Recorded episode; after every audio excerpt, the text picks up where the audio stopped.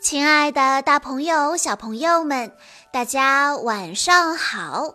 欢迎收听今天的晚安故事盒子，我是你们的好朋友小鹿姐姐。今天我要给大家讲的故事叫做《十二生肖》：鼠、牛、虎、兔。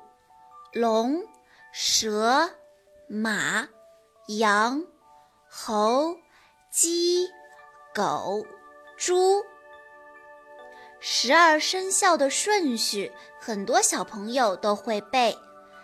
但你知道这顺序是怎么来的吗？为什么不会游泳的老鼠得了第一的位置？会飞的龙却排在了第五。还有，为什么猫没有在十二生肖里面呢？今天的故事就为大家来揭晓这个答案。很久很久以前，人们总是忘记自己是哪一年出生的，也算不清楚。自己究竟几岁了？于是玉皇大帝想了个办法：记年份太难，记动物名字就简单多了。找出十二种动物来代表年份，不就行了吗？于是贴出了这样一张公告，公告上写着。十二生肖渡河比赛，欢迎动物们来参加渡河比赛。前十二名到达终点的动物可以成为十二生肖。消息公布以后，所有的动物都很兴奋，大家闹哄哄地讨论渡河比赛的事。当时。老鼠和猫是很好的朋友，他们聚在一起讨论。老鼠说：“我们不会游泳，我要怎么渡河呢？”猫说：“可以跟牛合作，我们帮他指路，他带我们过河。”猫和老鼠去找牛。牛立刻就答应了。到了比赛的那一天，一大清早，公鸡都还没有睡醒，牛、猫和老鼠它们已经来到了河边。牛蹲下来，让猫和老鼠爬上它的背，然后开始渡河。猫平时就爱打瞌睡。今天又太早起来，它很快就趴在牛背上睡着了。老鼠很想得到第一名，就在牛快抵达河对岸的时候，它突然把猫推下水，然后钻进牛耳朵里。牛并不知道发生了什么事。只是听到老鼠在他耳朵里喊着：“牛大哥，加油！我们快到了。”猫非常的生气，但是丝毫没有办法，只能在河里挣扎。过了一会儿，全身湿淋淋的老虎来了，它很有自信地吼着：“我第一名吧！”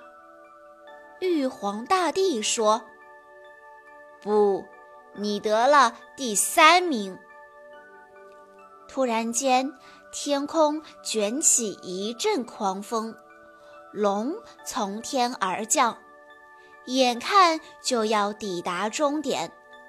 兔子冲了过来，抢先得到了第四名。兔子不会游泳。他一路跳呀跳呀，踩着别人的背渡河。玉皇大帝问龙：“怎么这么晚才到呢？原来，龙去遥远的南海主持下雨典礼，赶回来的时候已经来不及了。这时候，马蹄声传来，尘土飞满天，马跑在最前面，正要冲向终点。蛇突然从草丛里钻了出来，抢先得到了第六名。蛇本来有脚，这次它跑得太卖力了，把脚都跑断了。马本来很勇敢，这次被蛇吓到，从此就变得非常的胆小。羊、猴和。鸡在河边捡到一根木头，大家通力合作，得到了第八、第九和第十名。羊坐在前面指路，因为看得太用力，变成了一个近视眼。猴子在木头上坐得太久，屁股又红又肿。鸡本来有四只脚，上岸的时候给压断了两只，所以现在只剩下两只脚了。狗来了，它很贪玩，渡河的时候居然泡在河里玩水，耽误了时间。十二生肖只剩下最后一个名额了。大家伸长脖子望着前方。这时候，猪来了，它满头大汗，喘着粗气说：“饿死我了！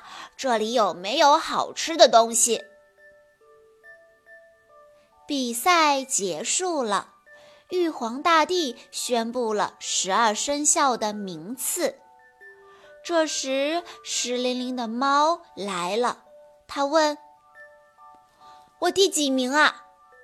玉皇大帝说：“第十三名。”猫站了起来，生气地说：“可恶的老鼠，我绝不饶你！”说完，他挥着爪子向老鼠扑过去。老鼠吓得吱吱吱地叫。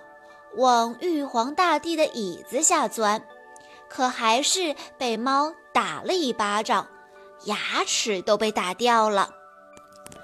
老鼠虽然得了第一名，但从此它每天都提心吊胆，生怕猫找它报仇。